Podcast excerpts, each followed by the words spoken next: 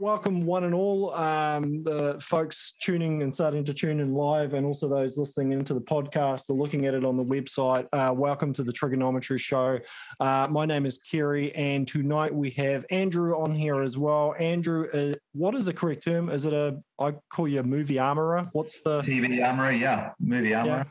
Yeah. Okay, guy guy involved with firearms and um and movies and and TV and stuff and you know, I was I was humming and hawing about whether I needed to kind of do something on this as well, because obviously in the news at the moment, especially for us people involved in guns who are seeing looking for that stuff, there's there's uh, a particular incident which has been a bit of a tragedy that's been getting quite a bit of coverage. Um, but yeah, I thought I've known Andrew for quite a few years now and known what he's done and knew he was involved. So I thought it'd be a good opportunity to get you online have a have a chat, ask a few questions, and but then just also just talk a little bit about gun safety in general, because I think there's some pretty basic principles that hopefully anybody who has a firearms license or in New Zealand would just go, hang on, how how. Uh, but it did happen, so it's probably something worth talking about and seeing what we can learn from there. Um, so what uh, you may correct me if I'm not too far out with whatever you can tell me or whatever you can't tell me, but I'm, my understanding at this point is is that it was a uh, real firearm. It had been loaded with actual ammunition, so it wasn't firing blanks. It was firing live ammunition, and it was basically pointed at somebody. Trigger was pulled, shot, killed one person, and th- I guess the bullet passed through somebody and into somebody else and injured a second person. Is that pretty much where we are at the moment? Pretty close, yeah, yeah. So yeah, what we what we what we know, what we've learnt um, is that it was a, a pretty shoddy production, to be honest. They uh, had a lot of trouble um, with uh, with the crew because they were not liking the working conditions. A lot of crew were walking out. Um, they were not happy with the armorer on there. She is a relatively new armorer. She's 26 year old girl who's the daughter of some stunt guy slash um, um, uh, armorer guy. Um, sounds a bit like me, really. But um, they, they, were saying there's a lot of nepotism is the reason why, why she got the job. Um, right. They've trawled back through her social media and she's getting a lot of flack for stuff she's posted on there. Um, she was just inexperienced and very loose with safety and they were out at a they were filming out at a ranch and the, one of the reasons why a lot of the crew were pissed off because they weren't being put up in accommodation. They had to drive 80 miles a day to work or something like that. So there was a lot of people that were really unhappy. There was a an ad on set that was trying to rush the thing along. Um, and yelling at a lot of people and things um, to get it finished um, Alec Baldwin was not only acting in it, but it was his production company, and he was a producer on it. So um, he had quite a lot of responsibility. Um, mm. would have actually had a who who was hired on the job. Um, so there potentially was a, a, little bit of corner cutting going on. Mm. What happened was this uh, armorer girl. She um, I guess in their spare time out at the ranch, they decided, you know, with the culture in the States being a little bit, um, I don't know, a little bit more liberal as far as firearms go, they went out and had a bit of a shoot up with the guns. One of them potentially was the one that um, was used on the day to um, in the shooting, uh, and they were using live ammunition to shoot cans and things like that. Um, now, whether it was the same gun or not, um, and live ammunition got left in it, or whether live and blank ammunition got mixed up. Um, that gun ended up on set on the table with a live round in it. And the first AD, who is well, assistant director, he's the guy basically who controls the set. Um, so you have the director who's um, behind, you know, behind the monitor. He's he's watching the action. He's watching what the actors say, um, and he's totally tuned in on that stuff. The the assistant director, the first assistant director, is the guy that basically makes everyone get ready and make sure everyone's ready and says, right, you're going to be doing this, you're going to be doing that, and everything. And he's got his instruction from the director. So, but he's the guy that's yelling and telling everyone to do stuff, and he's actually yep. that says action. It's not often that the director says action. That's a little bit of a one of those things that, um, yeah. Anyway, the you see in the movies. yeah, you see in the movies. Um, the assistant director uh, has a lot of responsibility. He apparently this guy went over to the table, picked up the the pistol, and you know we're talking these are cowboy action pistols because it's period. Um, so you have to draw the hammer back and um, you know to pull the trigger, you know, and you only get it to do it once.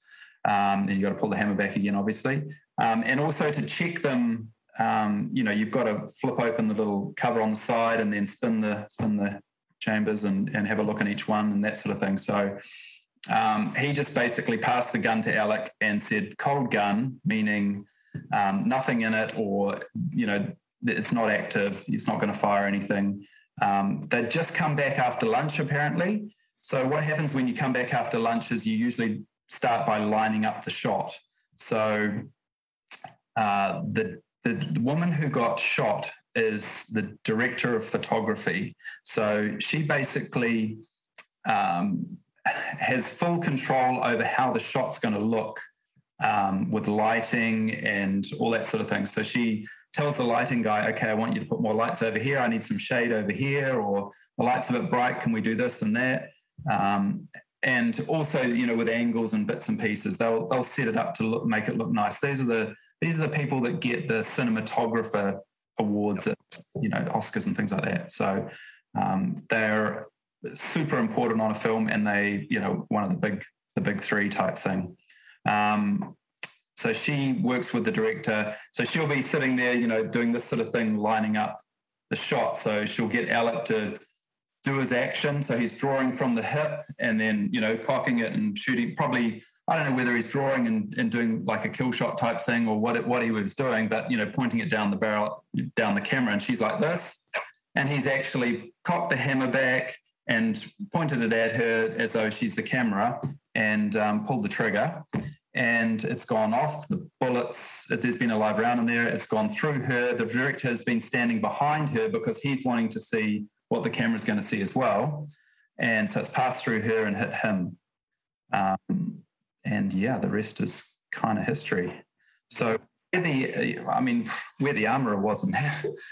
well, yeah, so uh, I laugh because it just, it seems there's just, it, it, it's one of those perfect storms right from like where you start whether you read that the crew were tired, were under the pump already. There had been previous concern. Like before we even talk about the incident itself, you're you're you're from a risk management, you're listening to this story going, well, something was going to happen. If it wasn't Lots of little things adding up to something big. Someone was going to fall off a crane. Someone was going to do hmm. some something was going to, it didn't sound like good things were going to happen anyway.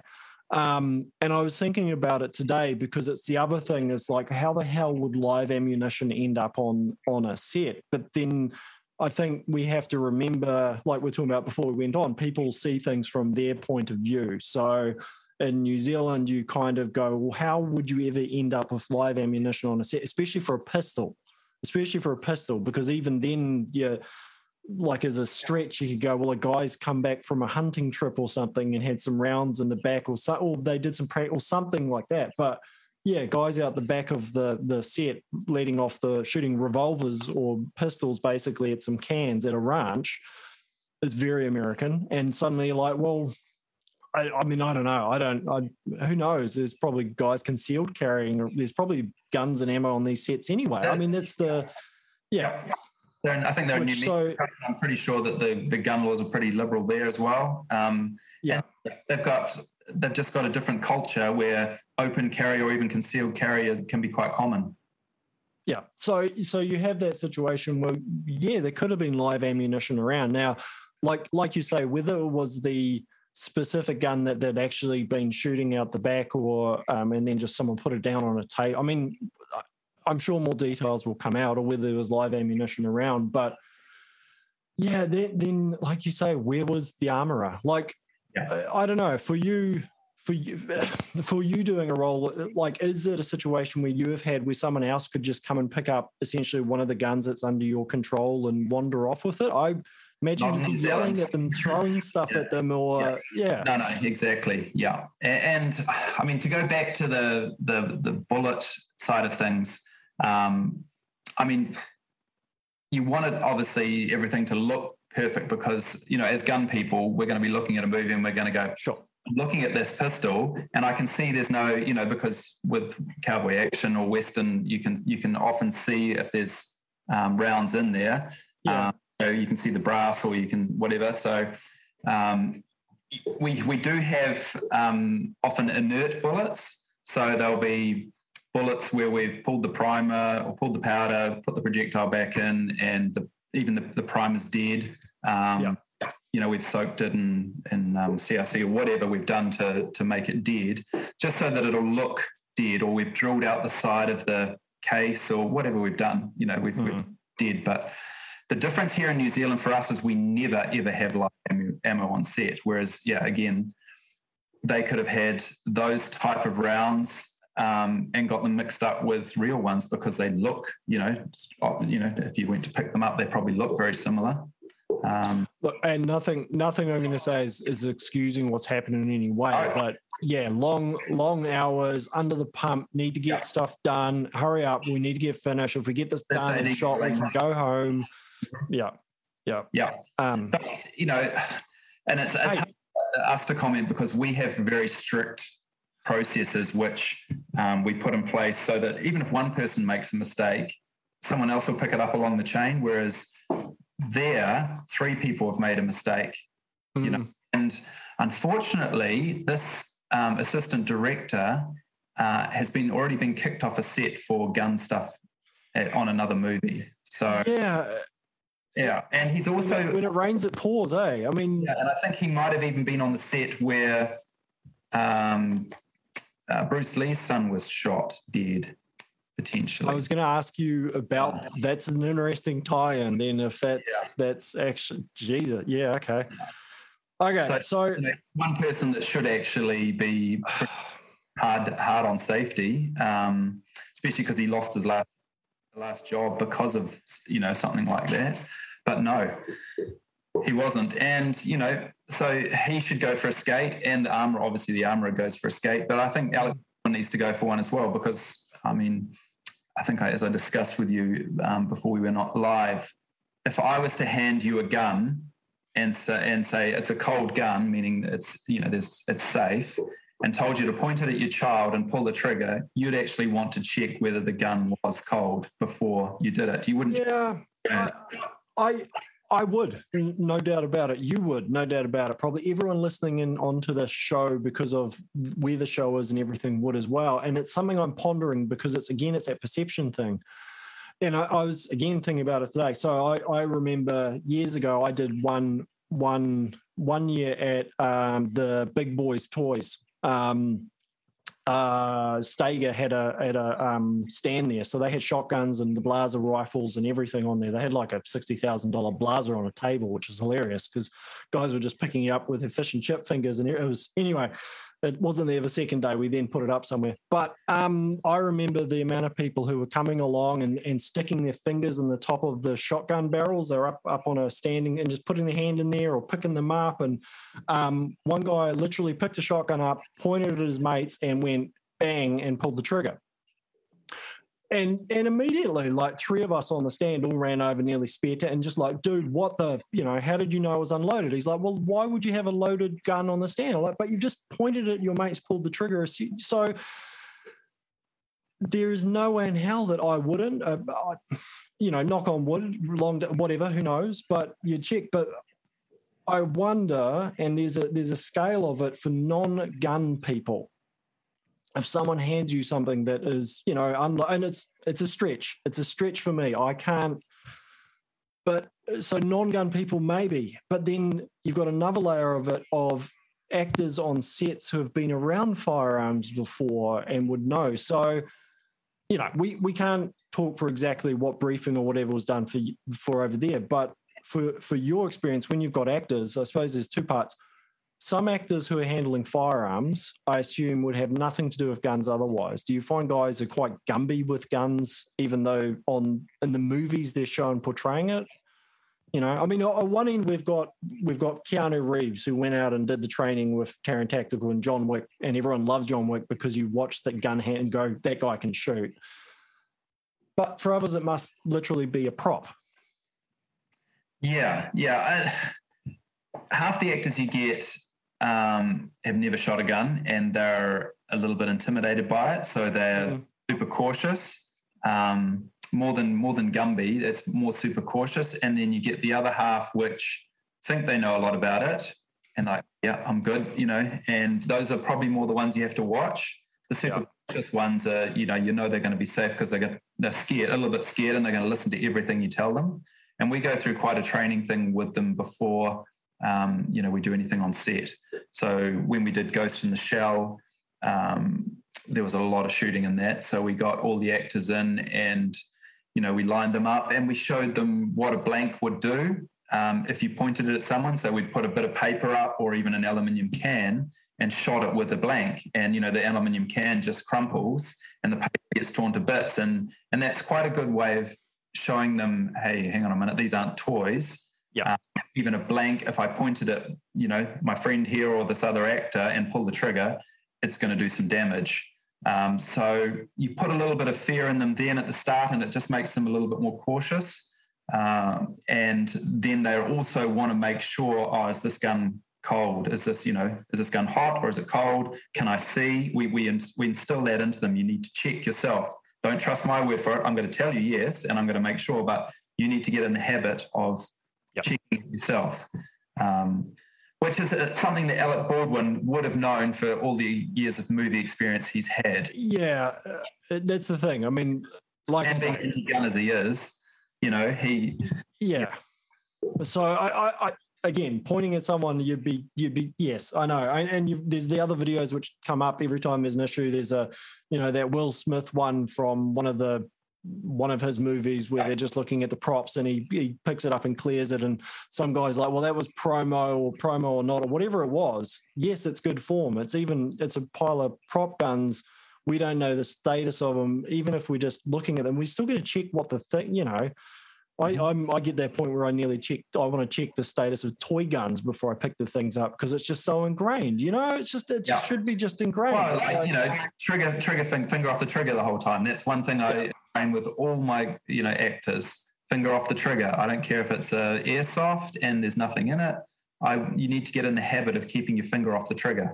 Yeah, because because it's people get nervous. Yeah, fingers on the trigger and we want everyone to feel safe on the set. So your finger doesn't go on the trigger unless you're going to shoot, like like on the range. Yeah, exactly. I, this is it. I mean, it's the same rules that we should all be applying. Same rules, yeah. Every, everyone should be applying. And this is the amazing thing that there was three sets of hands that's in theory gone through. Four, maybe if you count the arm, or who knows how many sets of hands. And at no point has anyone cleared, actually checked. They've assumed because it was there and oh, it must be cold. It wouldn't be there if it wasn't cold. I handed it to somebody else. He wouldn't hand it to me and tell me it was cold if it wasn't. But at all those stages, it should have been checked. And sure as hell should have been checked before it was pointed at someone and the hammer was dropped as well. Yeah. So the Yeah, we have we have sort of a minimum of three levels of people that it usually goes through. Um, often sometimes even four, the safety guy gets involved. You know, I'll often walk over to the safety guy and, and say, Hey, look, I'm about to hand this firearm to this actor. There's nothing in it, but I want you to know that as well. And it, and it yep. just is my ass, you know. Um, and then I'll, I'll show the the first AD, and then I'll hand it to the actor, and I'll say, "Hey, look, I'll break it open, or whatever I need, you know, open the bolt or um, yeah, the breech, and I'll show them. I'll say, "Hey, look, nothing in it, cold gun, you know, don't point well, it at any." It's something that trigger your finger off just still don't and you know I, I, mean we even do it for hunting it's like if i'm coming into a hut or in a hunting area or somewhere where my gun needs to be empty if i got a hunting partner with me i will stop and show him it's empty i'll ask to see that his is empty even mm-hmm. if he's been walking around behind me in theory with the gun unloaded the whole time and i checked before we left you just check you just even if he's your best mate that you've been hunting yeah. with for 20 years and you trust yep. him instantly yep. why not just do it to make everyone feel comfortable and it's only five seconds. It's, yeah, we're not yeah. we're not talking. So, So going back, because there's something I was going to uh, ask as well. I mean, I know the blank guns through um, at Gun City. We sold the the start starter pistols, the replica blank pistols, you know, which I'm sure we used for starting a lot of um, athletic meets. Um, but there's there's a scale of things as well. I mean, a lot of those um, stories, conversions, everything aside for it, but I mean, a lot of those have a, a, um, a blockage or a cross sort of in the barrel so that they can, in theory, only shoot blanks. And if you put a live, tried to put a live round, may not chamber, two would make a hell of a mess of everything. So I guess there's two questions. The the guns that they are using, some of the firearms that you're using, are not necessarily replicas. They're actually actual firearms. I remember talking to you and learning there's sort of the scale of guns. There's there's actual firearms. I think you called them the hero gun or something as well, which is maybe one. Then there may be airsoft guns. Then there may be rubber guns as well. So I mean, they probably weren't all just walking around everywhere with with revol- like live revolvers potentially with ammo with it. Is that probably the case? Or yeah, so yeah, you're right. We have different, almost different classes of guns. So the stuff that's going to be in close-ups in front of the camera, more often, and especially firing, will be will be real generally, and yeah. will we'll um, we'll have, there'll be something in the in the barrel, especially for a semi-auto to get it to cycle. Um, you know, so that the gas there's enough pressure for it to cycle. Um, we'll have something in there um, with just enough of a hole to let enough gas out.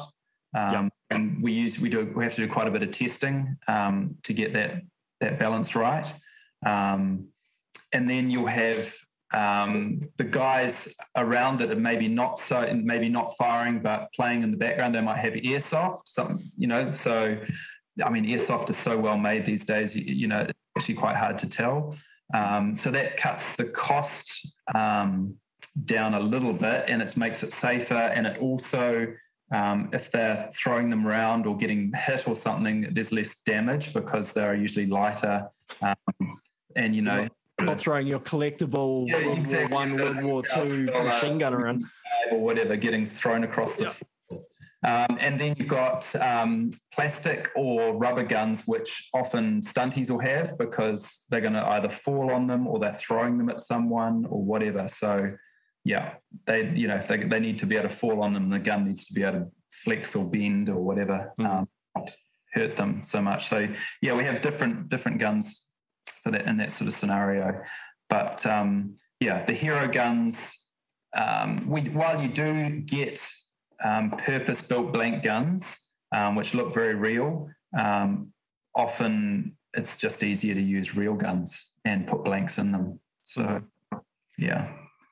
Yeah. Well, I suppose I suppose for depending on you know period Mm-hmm. shows you're going they there is not necessarily a blank gun for every single firearm and some of them are quite specific because if it's a time and place if you get yep. a wrong gun or a gun that was really you know manufactured five years after when the movie was meant to be made the mm-hmm. internet will be in an uproar and everyone exactly. you know yeah so using cap and ball instead of you know all that sort of stuff it's a little bit yeah. no no no no didn't come out till five years after this happened and yeah all that stuff and then you've also got um, you know, stuff that you'd use on, say, Avatar or even Ghost in the Shell, where we we've got like um, we had Tommy guns inside of suitcases and um, you know MP5s that um, had molding around them and fitted in a car door frame and all sorts of stuff, and blocks with special um, plastic or rubber cases over the slides and over the hand molded over the handles so they look futuristic. Mm. Um, yeah, all sorts of stuff, you know. And then we had the this futuristic looking sniper rifle, which actually was a Remington 700 um, inside this uh, special frame that we'd built. So, um, yeah, you, you just got to work to, to whatever the period is and, and try and make things work. So, I mean, going back just because I had it written down with the Brandon Lee incident many many years ago. Now now I really think about it. That was uh, uh, by my understanding that was actually a blank. That was somebody getting shot at close range with a blank or was it something down the barrel or what was the yeah. So I think uh, from my understanding of it is that they had used they'd been using um, they'd been using a round where they'd taken out the powder but left the primer in, and okay. so they still got the bang with the primer. But what it had done is it basically caused a squib so that the projectile had got lodged in the barrel. Um, and then they didn't check it the next day when they went to shoot again. And they put a full blank in there with powder and everything. No projectile, oh. obviously. Um, but that backed up behind the, the projectile that was in the barrel still from the day before that they hadn't checked, made it basically a live round. So, oh, hell. Yeah. Yeah, that's I, I, that's my understanding of what happened. Yeah. But you know, even I mean, there can be acts. One of the main things, one, one of the things that I also stress, and I think I covered it earlier when I said we do not point firearms directly at other actors, even with blanks, um, is because there have been accidents with blanks. Um, and and what we do to to make it look like you're pointing at an actor is we just use camera angles. You know, if you're looking from over here, you can't tell that the angle's different. You know that I'm shooting just off to the side of them. If the camera's over here, you know you can't tell. Um, there was an incident on a music video three four years ago in Australia where. Uh, a shotgun with a blank loaded in it. Um, I think it may be it may have been a brass cased blank.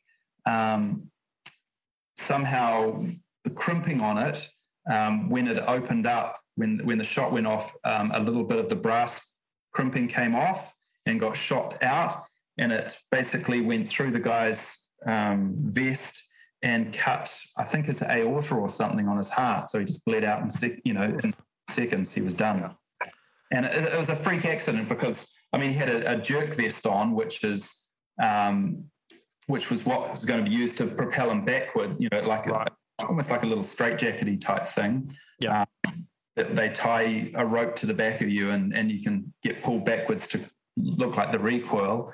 Um, but yeah, this little tiny bit of brass went between all the little bits on there, total freak thing. And yeah, cut his heart. You know, it could have hit anywhere else on his body and he would have probably survived. Sure. Yeah. But, yeah. And it, that's the thing. I mean, it's no, it's risk management. We can't necessarily remove every single risk. I mean, no. Which leads in the the because it comes up. Uh, you know, the the notion. Of, well, yeah, uh, replacing um, yeah. replacing all the guns with um, you know CGI. Hmm. I think I understand the reasoning that you want. It's still meant meant to be a practical uh, effect and that we've all seen the the movies or stuff where somebody's shooting something and there seems to be no recoil. Terrible. There's no. It looks. Yeah, we just. I, I, started watching a Bruce Willis thing. I ended up turning it off the other night. Um, thing, and it looked awful. And actually, the other one that I saw the other day, um, which I was supposed to be the armor on, uh, Guns Akimbo, yep. with um, Daniel Radcliffe.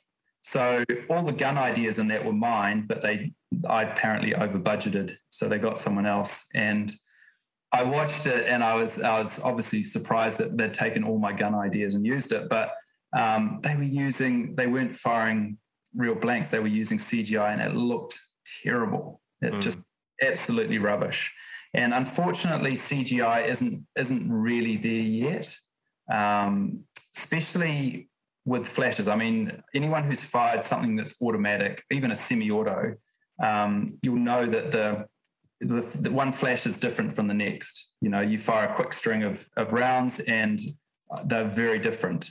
So um, they they struggle with that side of things, and that's the first way you can pick up whether it's CGI.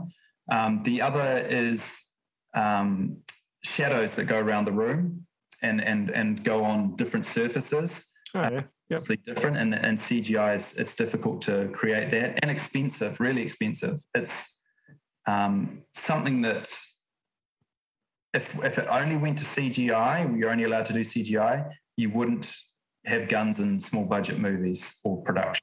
It would just be too restrictive. Um, they're just not there yet with cost and technology unfortunately well fortunately for me obviously but Well, the, but the other thing is as well is just the physical act of firing a gun yeah. requires the actor to to show recoil, show exactly, reaction, show recoil, and and based on react to noise. But yeah, yeah. Uh, I that's the thing. We all like to think we don't flinch, but we all actually kind of flinch, even very small amounts. And you pick it up if you're watching somebody shooting something. If they're eyes completely open, just going full auto on something, and nothing seems to be moving. You're like, oh yeah, yeah, cool. I'd love to be able to shoot like that, but I don't. You know, so um, yeah. So I I can see you know, I could see the desire to do it because of removing any potential for, but then, yeah. So I, I guess then back to the particular the Alec Baldwin incident that's happened. I mean, the fact he was pointing it at somebody. I mean, that will that have been a result? Maybe they were trying to frame the shot or trying to try and understand. You know, they wouldn't maybe do it in the live shot. No, no, they were framing the shot up to, and and basically the DOP was standing there. This is where I'm going to put the camera, and this is what the camera's yeah. going to see. And Alec, just do your action so that I can see what the camera's going to see. And yeah, and and on the day it would have been, you know, without her there, they would have put the camera there. There would have been a piece of um, perspex in front of the camera to protect the camera and the camera, um, and they would have fired a blank and and everyone would have been yeah would have been because that's probably the protocol which is ironic that even if they were firing a blank we're still not going to put somebody there because we still know there's risk because it's still oh, a firearm so yeah, you're not standing in front of it exactly and even even you know a $250000 camera they want to look after True. so yeah. you know, they're going to they're going to want to look after a human even more you'd hope yeah. Uh, so yeah they put a bit of perspex in front of it or yeah. lex sorry lexan which is probably on the other side of the set, and we were just quickly setting the shot up. So we'll just get it done, and it's you know you again not justifying, but you can see the mentality where human beings kind of go down this path without somebody needed to kind of go, hang on a minute, maybe maybe we just need to check something here as well. You know, uh, that's the well, uh, yeah. I mean, the armorer needed to check it first. They needed yeah. to come over to the AD, show them the gun, open it, and say cold gun just have a look. I'm spinning the chamber. There's nothing in there.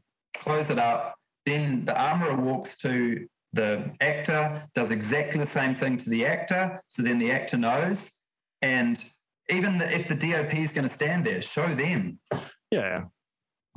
That's you know, make them feel comfortable. That's that's how we roll here you know well i mean i remember doing years ago we are doing some um, shooting training and i'm going to word this carefully because we had somebody fall to the firing line but before that happened everyone opened everything out. All the ammo was taken out of pockets. All the guns were cleared. The person walking and we still didn't walk in front of a gun but they were just forward of the firing line enough that everyone was double checking checking everybody else's guns that there was yeah about three or four people that looked at every single firearm before somebody would take even a slight step step before it, you know, and this is on a range. And the irony is, is that if you're out hunting, people don't do that. They'll just happily walk in front of somebody with a gun. Again, not directly in front of the muzzle, but but yeah, it's it's that thing we just hammer home to people. It's like for that extra five seconds of, and you know, mm-hmm. and if you're competent with a gun, you can show that it's somebody that it's clear very, very quickly. Very quickly. Uh, yeah.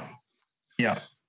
So yeah, I, I don't know. Look, a little a little bit of a weird culture. Well, sorry, I'll rephrase that. A little bit of a different culture compared to New Zealand because for a start, we wouldn't have live pistol ammo on a set anyway. Because why would there be unless you're at a pistol range, and even then, yeah, you'd probably and, clear it.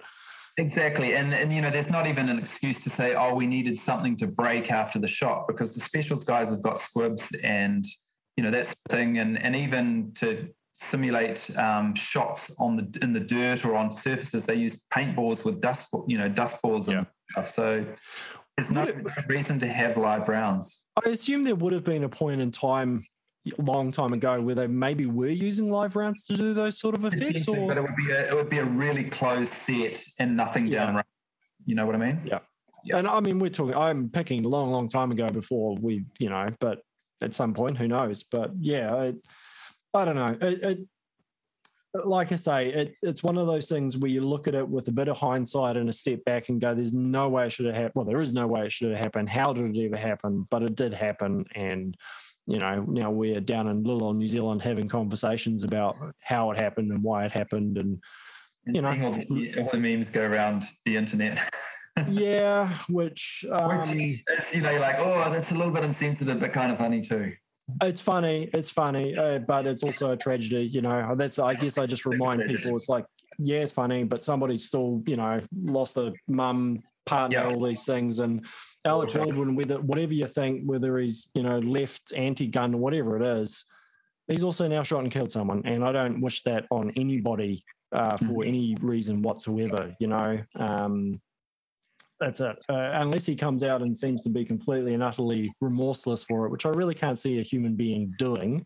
No, he'd be cancelled pretty quick, I think. If, Yeah, and right, hey, and rightly so. I mean, that's the that's the thing. You know, we, yeah, and I don't think it will happen. I think there's that's that whole thing. Even with um, hunting accidents uh, that you read about or have in New Zealand, the person who's shot potentially somebody they know or Australian or anyone that that's punishment. But then at the same time, I often say to people the the legal side of things or the social side of things is more for the greater group to remind everybody else that there's ramifications as well. The individual has got stuff to deal with, but it also needs to be made clear to everybody else that that is just no way acceptable, and we will come down hard on it. Mm-hmm. So that's that's where I sort of think that you could kind of go, well, look, there's a tra- everyone who was there will know it was a tragedy, but still there needs to be people held accountable for it because that can't happen. That's that's the simple thing. And other people need to know that they will get dragged through the coals as well if they relax or do something goofy like is obviously what has happened on that set on that particular day. You know? yeah, and I, I'm pretty sure that, that those three people will all will all do something. More, they'll be charged, all three of them, I'd say. Yeah. Surprised if Baldwin doesn't get charged, simply for the fact that he's also a producer on the show. I think that that steps it up another level. Yeah. Yeah, yeah. I, I def- So yeah, yeah, that any of them should get away scot free at all. Oh well, I don't. I mean, they they certainly haven't already for from of, but now it's just going to be a case of the police are invested. It's not. Yeah, it won't just disappear. Um, and I'm I'm sure at, at appropriate time we'll hear about it all what happens down here as well. So, so uh, taking a step back from the um that particular incident, I mean, with your experience, like stateside, are they generally like uh, will they all be over there going there, there's no way that should have happened as well? I mean they're uh, i'm just trying to i guess express that we're not trying to portray all the american armorers as a group of cowboys. There seems to be a particular although ironically it was a cowboy anyway. Yeah. I think if you think about all the the um, TV shows and movies that are made every year in the states that feature guns, and this is the first one of these types of incidents, um, you know, that that has happened in a long, long, long time, then that, that that's kind of your answer. They Yeah. they'll all be looking at this, going, "Oh my God, you know, why is this girl even on set?" Basically, um, and there's a lot of talk in the industry that um, there's a that you know, and this is one of the reasons why Baldwin will probably get called through the coals for it, is that there's a lot of cost cutting going on, and especially with this fast turnaround TV, you know, like we're not we haven't got these. Everyone's not going to the movie center any anymore, and they're not making all of these millions of dollars that they Yeah. used to off cinema goers.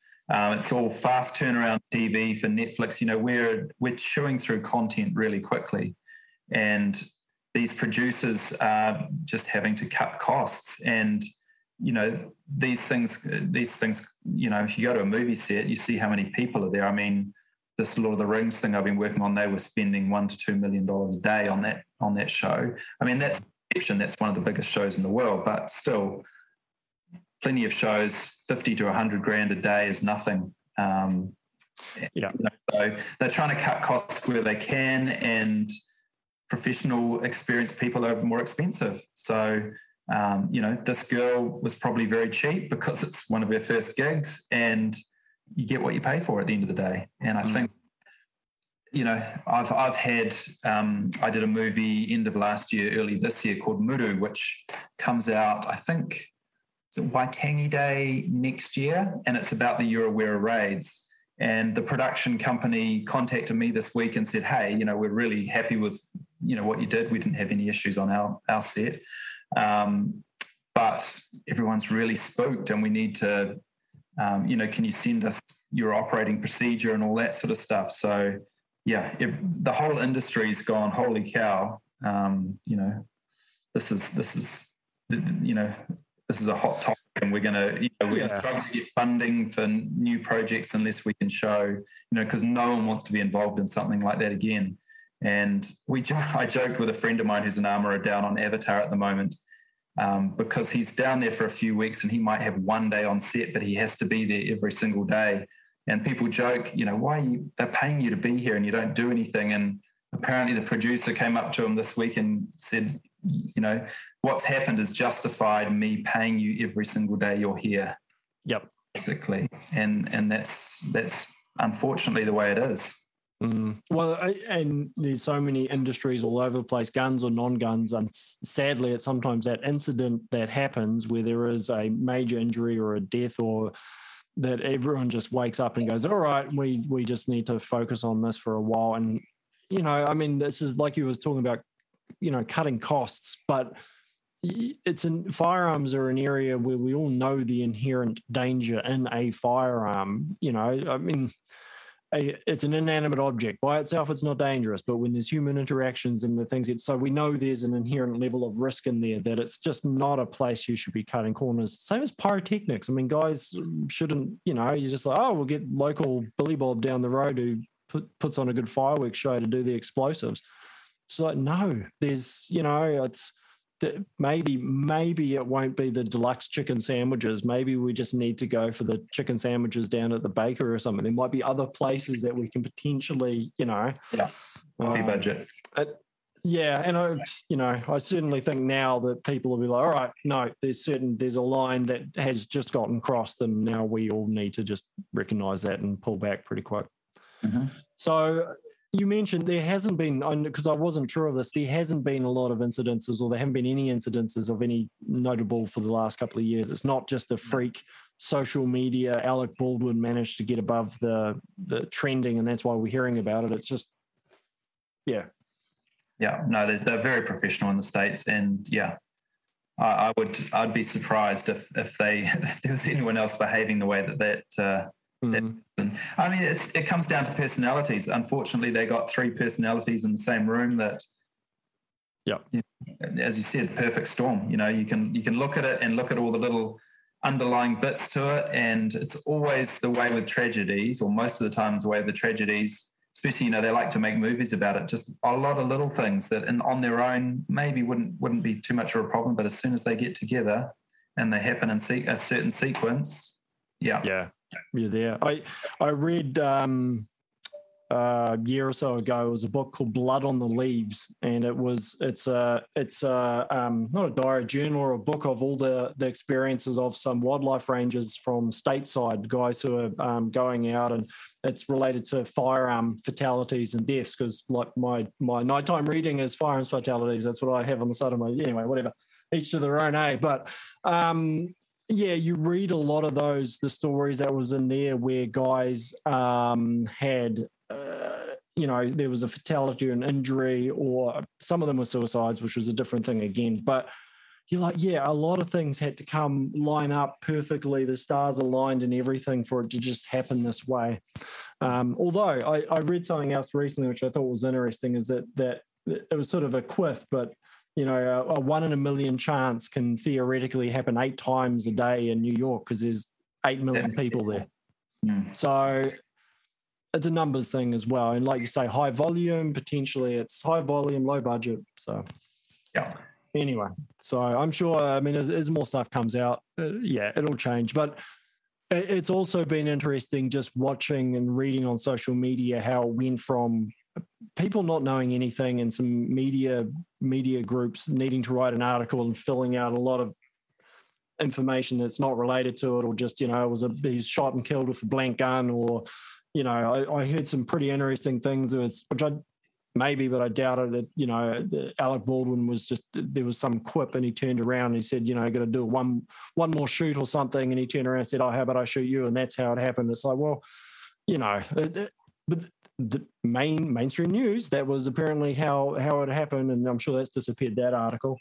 Yeah. So. Uh, you know, uh, this is where I was thinking of doing this. It's like it's not our place to kind of fill in gaps if we don't know, but we seem to be what it, the information is coming out is painting a picture of yeah a pretty bad situation. So, so enough about that because that was uh you know that's that's sort of what prompted me to get you back on here. But i think we also talked years ago. I'm pretty sure we did we talk at the Sika show once about what you did for a living? I can't remember. Have we ever actually had a I know we talked about doing this.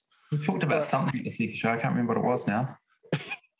I, I, I, remember over the years of knowing you at some point, Elise and me here going, well, look, this is it's an interesting for a firearm side of things. It's an interesting um, part of firearms ownership, usage, and stuff. Um, anyway, because um, you know, all of us, especially gun people, we see guns in the movies a lot, and we're all very picky on the handling and the setup and the everything of it. So, um, yeah, guns and movies are an armor. I mean, how how did you get into that? Was it you woke up one day and went, I know, I want to I want to supply the guns for movies, or? Uh, well, no, I got into the industry originally um, into the stunt industry. Uh, so I became a stuntman, and I got into that uh, through riding horses. I used to uh, do show jumping professionally, uh, and so I got into the stunt industry there. My first movie was I did like a week on Lion the Witch and the Wardrobe, doubling one of the actors on that, and then they called me a year or so later and said, "Hey, can you double? Um, do you want to double Prince Caspian in the in the movie Prince Caspian, the Narnia one?" And I was like, "Oh yeah, sounds sounds pretty good." The money was quite good on the first one for the week I did, so I thought, "Oh yeah." Happy to do that.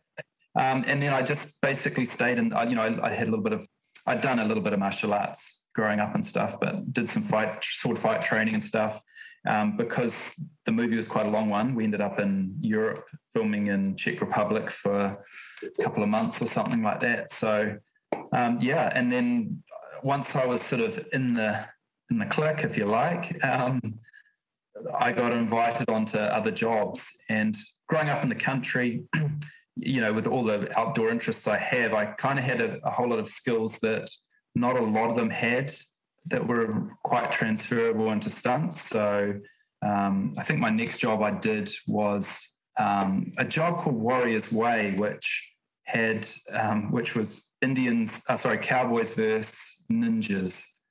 Um, it was filmed here. It had some big actors in it, um, Danny Huston and um, oh, some some girl I forget her name. She used to be um, sort of one of the big A-listers. And anyway, it was we filmed it in Henderson. It was quite it was it was a fun movie to film, um, and I met uh, the armor on it show. I got talking to him, and he realised that I could handle guns and didn't need training um, like everyone else did. Um, and I was a cowboy on that, um, shooting blank guns on that. And then um, so that's that's sort of I got to know him, and that's how I kind of got into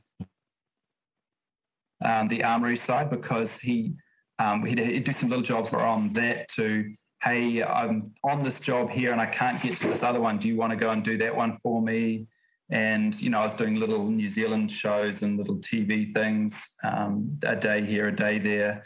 Um, we had a I remember a show where had, Peter Elliott was shooting some clays on some show. So, you know, there was no there was no way he was going to hit clays. Um, and my friend knew that I could shoot clays, so um, I went out and I just had to sort of stand in the background behind the camera and shoot some clays. So there was a day we had um, live rounds on set, um, but again, it was a closed a closed set, um, shooting clays.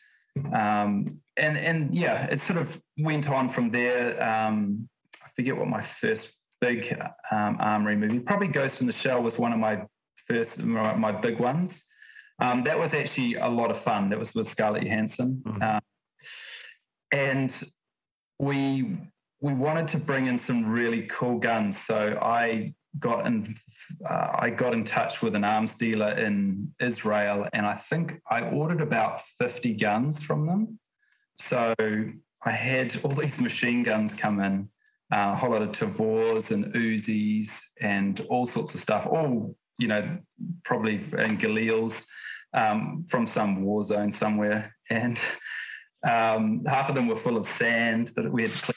But they arrived at the airport and I went over with my Hilux and they were just in this big box.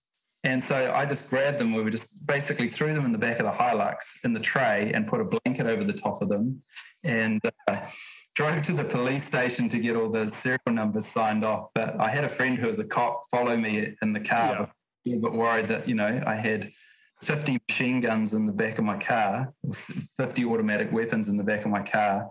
Um, yeah, so we got to the police station, signed them all off, and then took off home and put them in the safe. But um, yeah, we, we used all sorts of stuff on that job, and that was we filmed that down in Wellington, and it was a great job, good mm. job.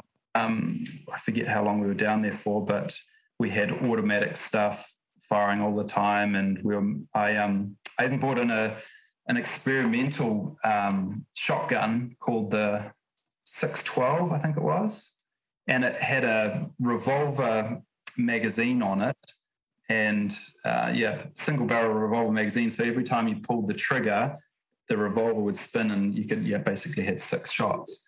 That was a bit of a nightmare to get to run properly on blanks um, because it was a prototype that sent us out the prototype. Sure. at that stage, there were only sort of four of them in the world or something. Um, but it looked great, and the director loved it.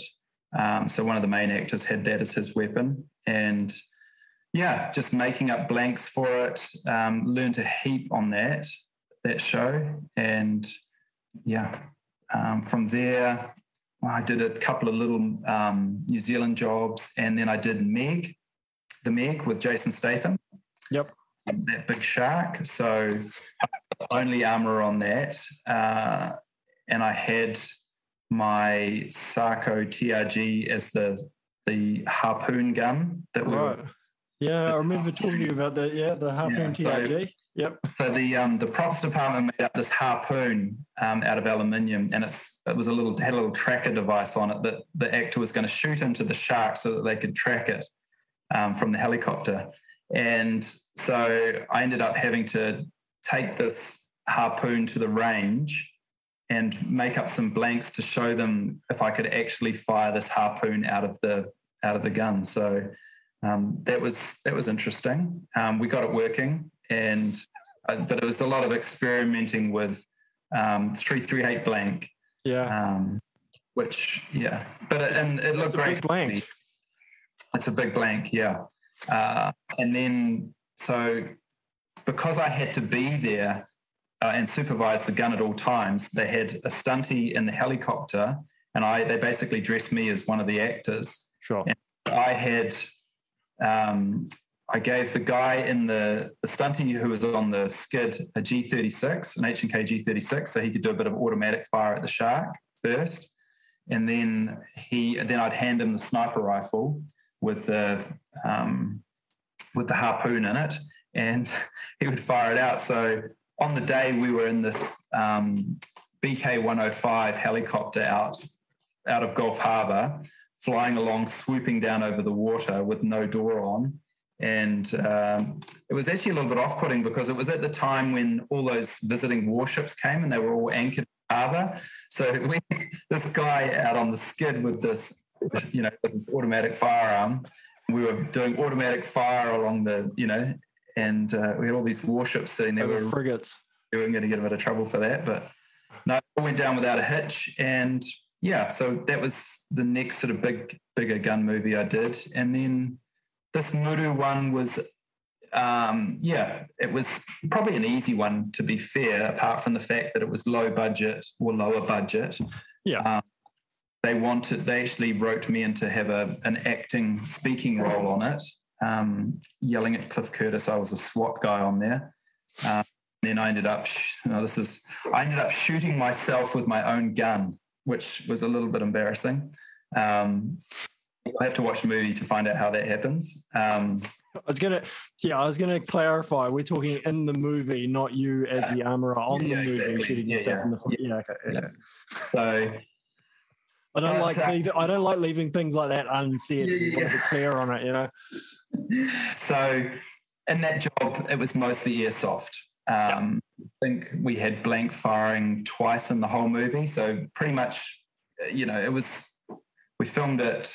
Everyone, all this, the the AOS guys were carrying ARs, and they were all airsoft. They all looked great.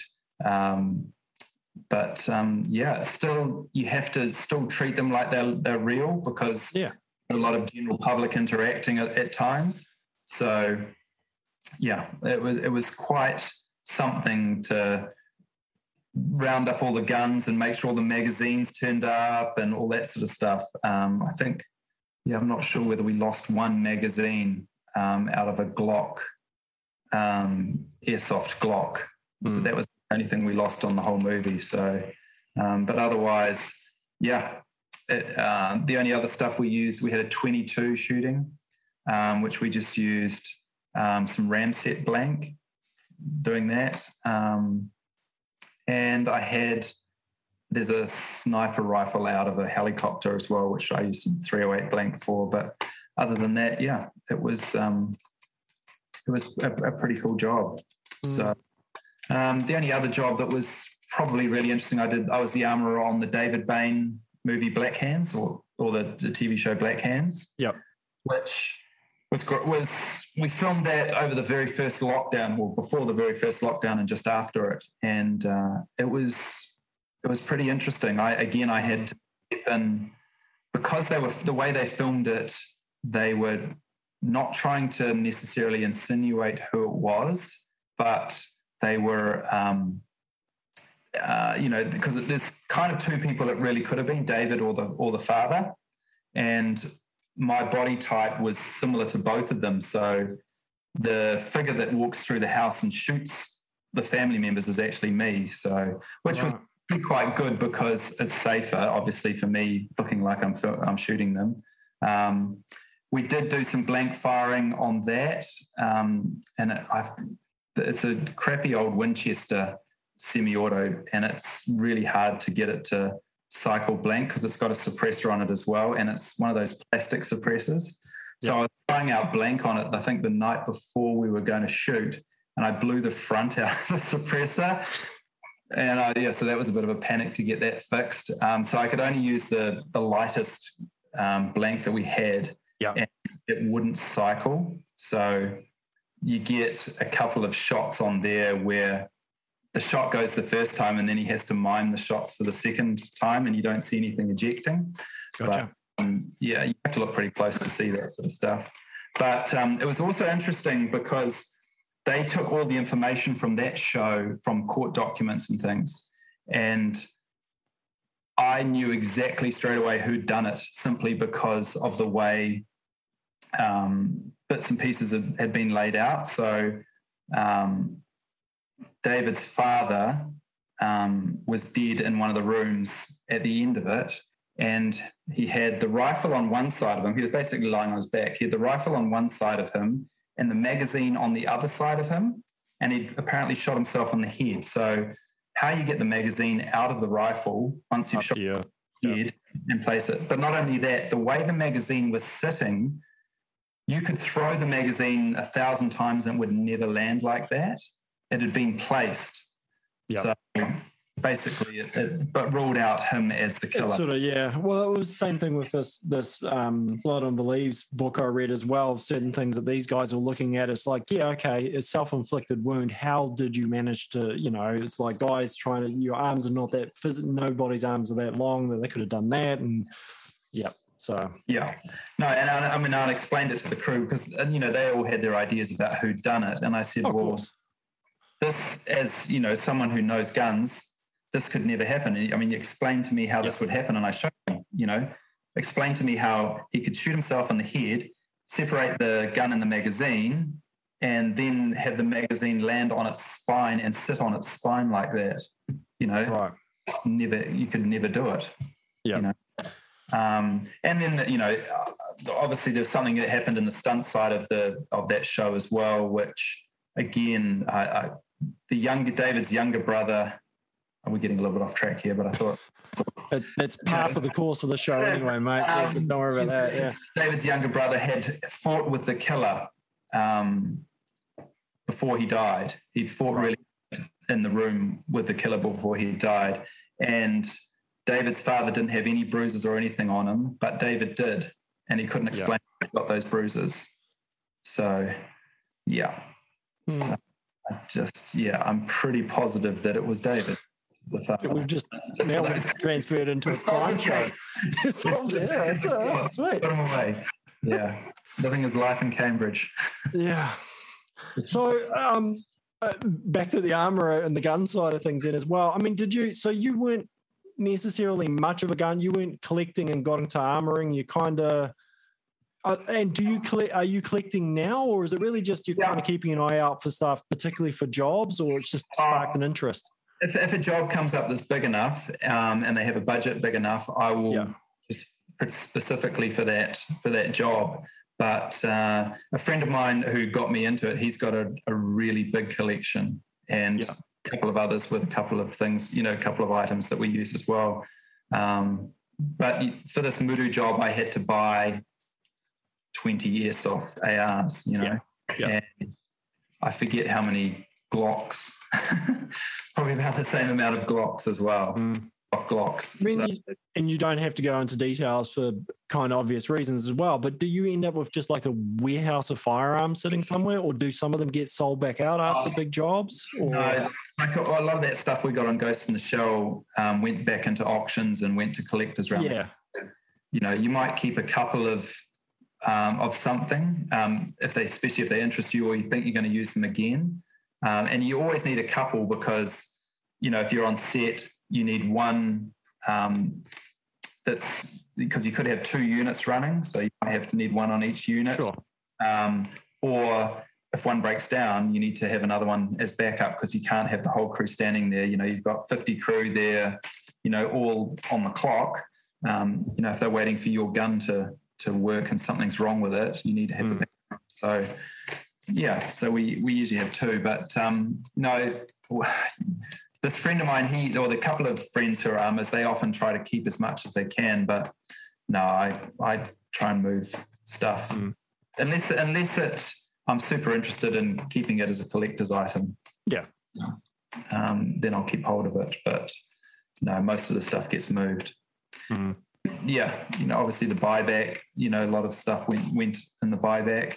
So, I've, yeah, I, I've, my armorer friend, he's actually looking at getting out of the game. So there'll be a lot of stuff that probably comes up in the in the auctions or that I'll help him sell towards the end of the year. Mm. So interesting pieces that come out then. But um, yeah, because yeah, especially with the buyback, I think a lot of people uh, there was a lot of stuff that could have probably been on a C that would have been on an E, so the guys could actually go and shoot them on the weekend and bits and pieces yeah. like that. And unfortunately, yeah, like my scar. You know, I had a, I had yeah. the first scar in the country that I got out of the states um, many years ago, and I used that. I used that in the Meg. Um, but um, yeah, I used to hunt with it and everything. But because it was semi-auto one, um, yeah, Whereas ironically, if it was a fully auto, you'd probably still have it. Yeah, I'd still have it. Yeah. Yeah. Yeah. I mean, we, I, I remember I was working in Gun City at the time when the buyback happened. And while all that stuff was coming out the back, a package came in and I opened it up and it was a AK. And I'm looking at it going, okay, that's that's an AK AK. That's not a 22 replica or anything like that. And then I looked at it and I forget the model and Graham will probably be out there listening to this, screaming at me because I call the wrong thing. But it was like a paratrooper. It was a carbine. It was short, a little um, a horn muzzle brake on the front of it, yeah. and it was a fully auto. And I mm-hmm. kind of picked it out, cleared it, racked it to check the thing was empty as well. And one of the guys who was at the buyback is like, "Oh, is that for us?" And I'm looking. I'm like. No, you don't get this one. This is a fully auto. It was coming in for a collector, and we were transferring it up. So that again went straight back off into the big the big lock room, you know. Um, yeah. Yeah, and that that was the irony. Fully auto, no, that passes through. That's not that's not going. But semi-auto, that's that's going to get trued. Yeah, the semi-autos are the bad ones. The fully autos are the I don't know. Yeah, semi-autos are on the P, and the the fully autos are on the C, and the C's a lot more a lot easier to get. And you know, mm. it's just crazy stuff. So so explain to me, and this is again, we're going to go into the minutia, which some people their eyes may roll back in their heads when we go into this. But there, so there's a C, which is the the collectors.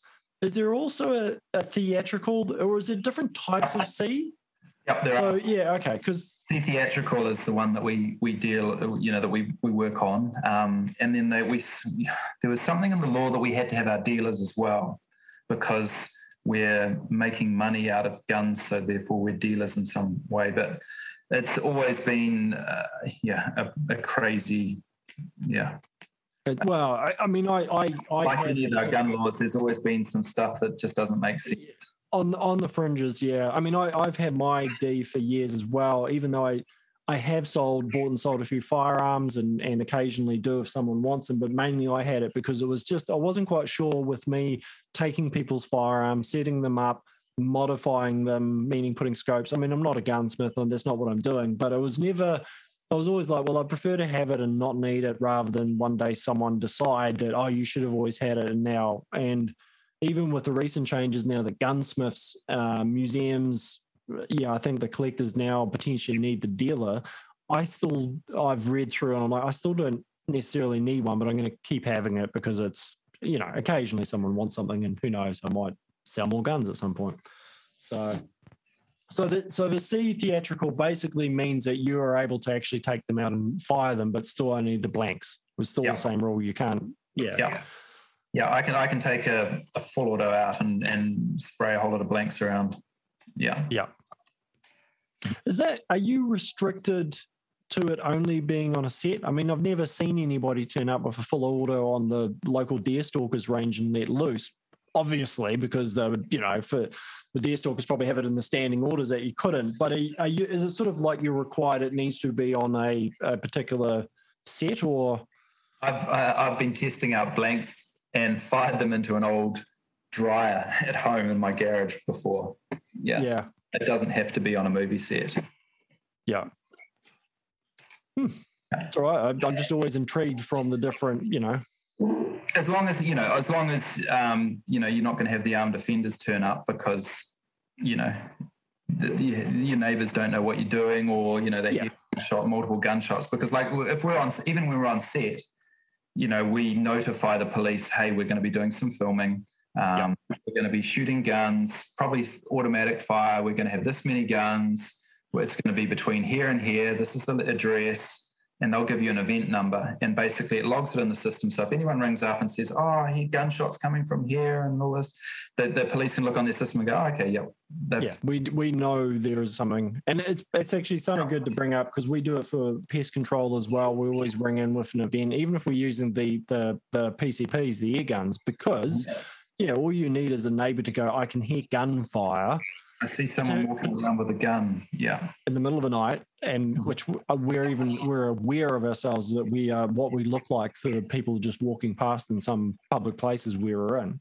Mhm. Um, so yeah, for people listening in, it's probably not a bad thing to tuck away. That it doesn't. If you're ever doing anything and you're like, oh, might be other people wondering what's going on, you can ring up the police, tell them what's going on, get an event number, which is Yep. just a number that they give you. They can. Yep. We ask them It's to text it to us. It's free, it's easy, and they're always very kind, you know, nice and helpful on the phone. So they're like, oh, yep, thank Oh, we get some great conversations going. You're doing what? What are you doing? What are you doing? Oh, that's a what? How do you, you know? And they're, they're hey, they're, they're happy to talk to people. And Yeah. then, yeah, we've also had the case where somebody rang up and, and were told they still checked in with us. Mhm. Um, but they were told that, yeah, we know that there's people out there that is okay. We'll check in with them. We'll confirm. We'll let you know. And, and it, they were able to de escalate a situation for us as well. So it worked. It worked basically. So I, I sometimes tell people, you know, if- if in doubt, just ring, ring the local um, police station, just let them know what's going on. Yeah. It's uh, it's better to do that than trying to be explained afterwards what was going on. I find, and like many things. Handcuffs on the ground, yeah. Yeah. so yeah, um, so yeah, man. I mean, over the years, have you uh, you've sort of talked about a few of them, but have you had a fi- favorite gun or a favorite, um, you know, placement into a movie or otherwise? Oh, well, that 612 shotgun was pretty memorable. I think that's yeah, yeah, it was something that I'd researched and organized, and it and it was the actor was super. Know, he was so happy with it, and it, it became. You know, it's, it's when when I quote on a movie like the like the one that we um, that I quoted on that Guns Akimbo, and I talked was talking going through the director. I said, you know, people remember movies for signature guns, you know, Yeah. like Terminator with the minigun, Arnie holding the minigun, or he's got the lever action um, 1887 shotgun. Yep. You know, where he where he flicks it around to load it. You know, people remember that stuff.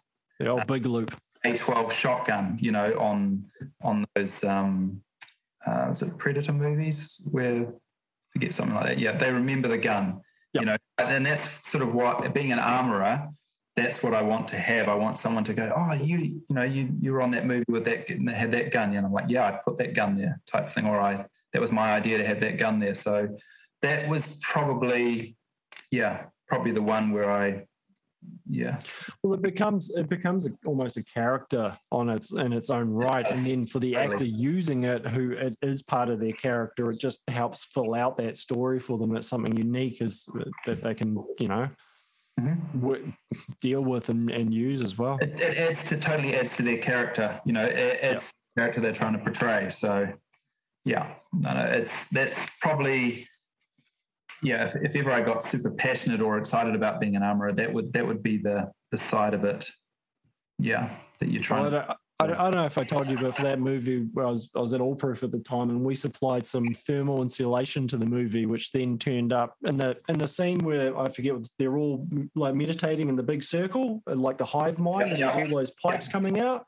Yeah, that was our insul- uh, white insulated Ah. piping that we sold boxes and boxes to because we sent some samples down. They're like, yeah, that looks like electrical cabling that we want. Send Yeah. us all that you've got. Like, okay, okay, our thermal insulation is going to be in a movie. Okay, cool. it's not Yeah. quite as good as you're supplying the, the the main, you know, hero guns and stuff, but yeah, that's that's our little. Uh, No, the- well, yeah, and it, it worked out well for me on on uh, at one stage doing that because I um for the for my Sako on that um, Meg show, I contacted Bushnell New Zealand and said, "Hey, um, this rifle's going to be in this movie, and I need a scope to go on it. You know, can you do me a deal on a scope?" And so they gave me one of their top of the range long range scopes for it um, for pretty much cost. Like it was a two and a half thousand, three thousand dollar scope I got for like nine hundred bucks or something like that. Mm. Um, that was pretty cool. And then Spuhr, who do the rings, sent me a free set of rings for it because I told them it was going to be. In, so yeah, well, I was just thinking. like placement, you know, there's yeah, uh, possibly if it was stateside, it'd be the opposite. There'd be people almost. I mean, there is for cars, obviously scrambling to make sure it's their car that gets done. And Yeah.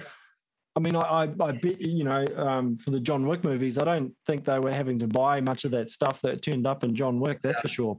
But then that's a gun movie. That is just pure Yeah. gun porn. That whole series. So uh, Hmm. it's you know, so that's all good. Oh, so I mean, at the moment for you, it's it's pretty quiet. I mean, even even lockdown, yeah. obviously. yeah, you, uh, I jokingly said prior to that, Lord of the Rings, if you're working on that, there's not a whole lot of firearms in Lord of the Rings No. anyway, but I believe you've got other work you're doing involved with that. Yeah, I, I had an, a sort of an acting stunt role on that in the beginning, in the Yeah. sort of episode of that, and then I switched over to crew because I was renting some equipment to them. So the pretty much half of this year, um, I was full time doing that. Um, yeah, and then obviously that uh, they left, unfortunately, which has really hurt the industry. Um, Mm. and now with the MIQ situation, we just can't get people in for movies. So and and and uh, essential crew. So it's made things pretty tough. Uh, Avatar was already here, uh, so they they've started up again, um, but it's there's not a lot on that. Yeah. They'll probably finish uh, early December, so they've probably got four weeks worth left to do on that. There's a couple of other little shows, but um, yeah, not until next year until until they sort out the MIQ situation. Um, Yep. it's going to be pretty quiet here for that sort of thing. So yeah, have Hmm. to focus on other things like trying to sell gun safes and bits and pieces. So if anyone wants a gun safe,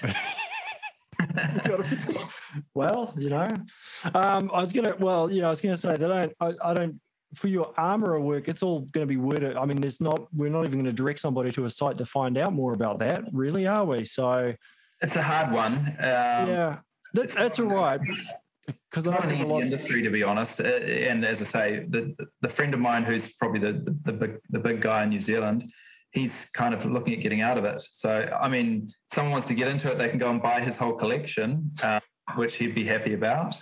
Um, I, know. I was, I was, more meaning if we've got some famous Hollywood director listening into the show, one at least say hello to me, so I know you're listening in. Uh, but yeah, we get on it.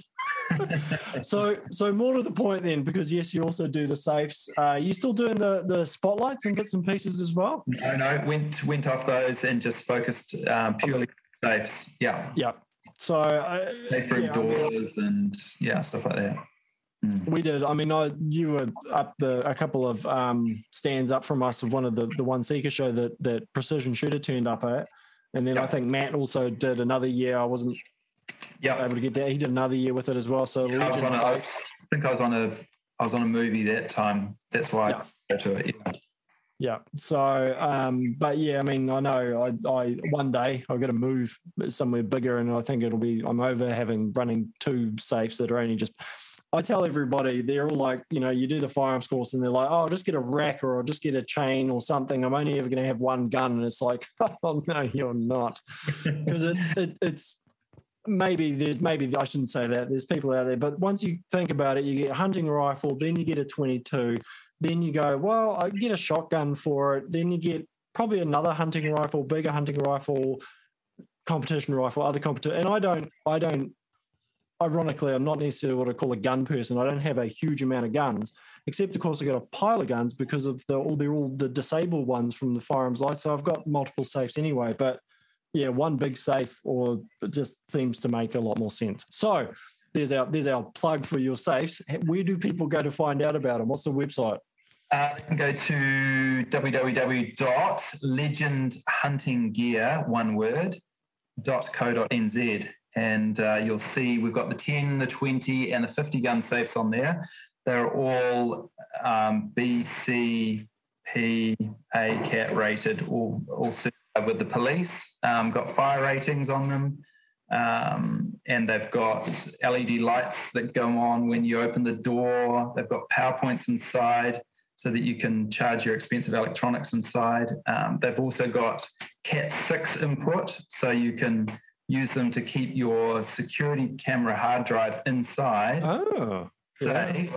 and feed the info straight into the safe um, to them so that if your house gets broken into, uh, unless they can take the safe with them, which is going to weigh a ton, uh, your security feed, they can't take away the hard drive. So we put that in there. Um, yeah, they're, they're just a, the top quality safe you can get, all six mil steel, beautifully made, all um, felt lined, pistol pockets on the doors, electronic keypad that lights up when you touch it, and rescue key. Just yeah. I'm still I'm still just going on the LED light, man. Once once you actually get a safe with an LED light and it changes, no going back. You're like I can see stuff in here. It's I know what I'm I can find, and yeah. But yeah, I mean, it's to say I know Matt's got one as well, and you just see, uh, yeah, just not banging guns together. And mm-hmm. anyway, it's all good. Right, yeah. go buy safe. The safe room doors as well. Um, we've got another shipment coming in. Yeah, I saw that. Do you? Uh, is there many yeah. people setting up um, rooms of uh, sturdy construct, or rooms of mm-hmm. stout construction, whatever it is? Yeah. Yeah, yeah. No, they're super popular. I've had, uh, I've got two people waiting already, and then I've got another guy who approached me the other day who does a lot of building for wealthier clients who yeah want some sort of protection room because obviously you don't just have to keep guns in there. You can keep whatever you want in there. You know, expensive wines or whatever. You know, uh, well, this is something. service. um, I didn't realize, and another diversion we're going to have is the amount of houses in New Zealand that are built these days with panic rooms in them. Yeah. Because it seems, to, again, to me, growing up, little old New Zealand, the notion of having New Zealand not so much anymore. No, not so much anymore. And of course, people moving in from overseas where they had one where they came from, and they're like, "Yeah, we want to." Uh, it was actually it was there's houses around here that we'd been into, and it was a stipulation. People like, "No, we want a panic room. We want to buy a house with a panic room in it." It's like, whoa, yeah. okay, so it's all right. Each to their own. Yeah. Mm-hmm.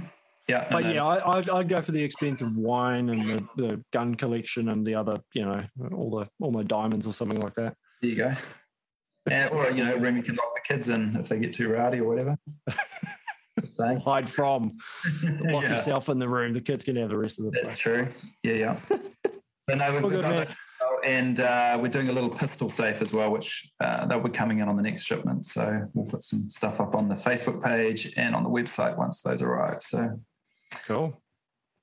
So, did we miss anything else from your life as an armorer that you you kind of want to cover off or say to? I mean, you know. No, no, no. It's mean, it's it's been a bit of fun, and yeah, you meet some interesting people. I remember actually one day we were doing we did a, a sort of some war one and we had a guy dressed up as Osama bin Laden, and he looked exactly like Osama bin Laden. It was it was scary, and we were in these um, lava caves under Mount Eden, somewhere in there. Yeah, under Mount Eden, in someone's backyard. There's you know there's quite a few lava caves yeah. In people's backyards, and we were in this cave, and they'd made it out to be some cave in the back of in Pakistan or somewhere. And yeah, Osama bin was sitting in there and I had to give him his AK and yeah, it was pretty awesome. It looked pretty cool. So he was hiding in Mount Eden. Getting photos with him afterwards and yeah, you, you, have some you have some fun times. Very cool. All right, and then yeah, parting parting message for everyone, man. Don't you know? Don't give someone a firearm without checking it 100%. yourself. Don't take a firearm. Check, check it yourself. yourself. Yeah, and, and and we're good. All right, cool, man. Thank you very much. Appreciate it. No worries.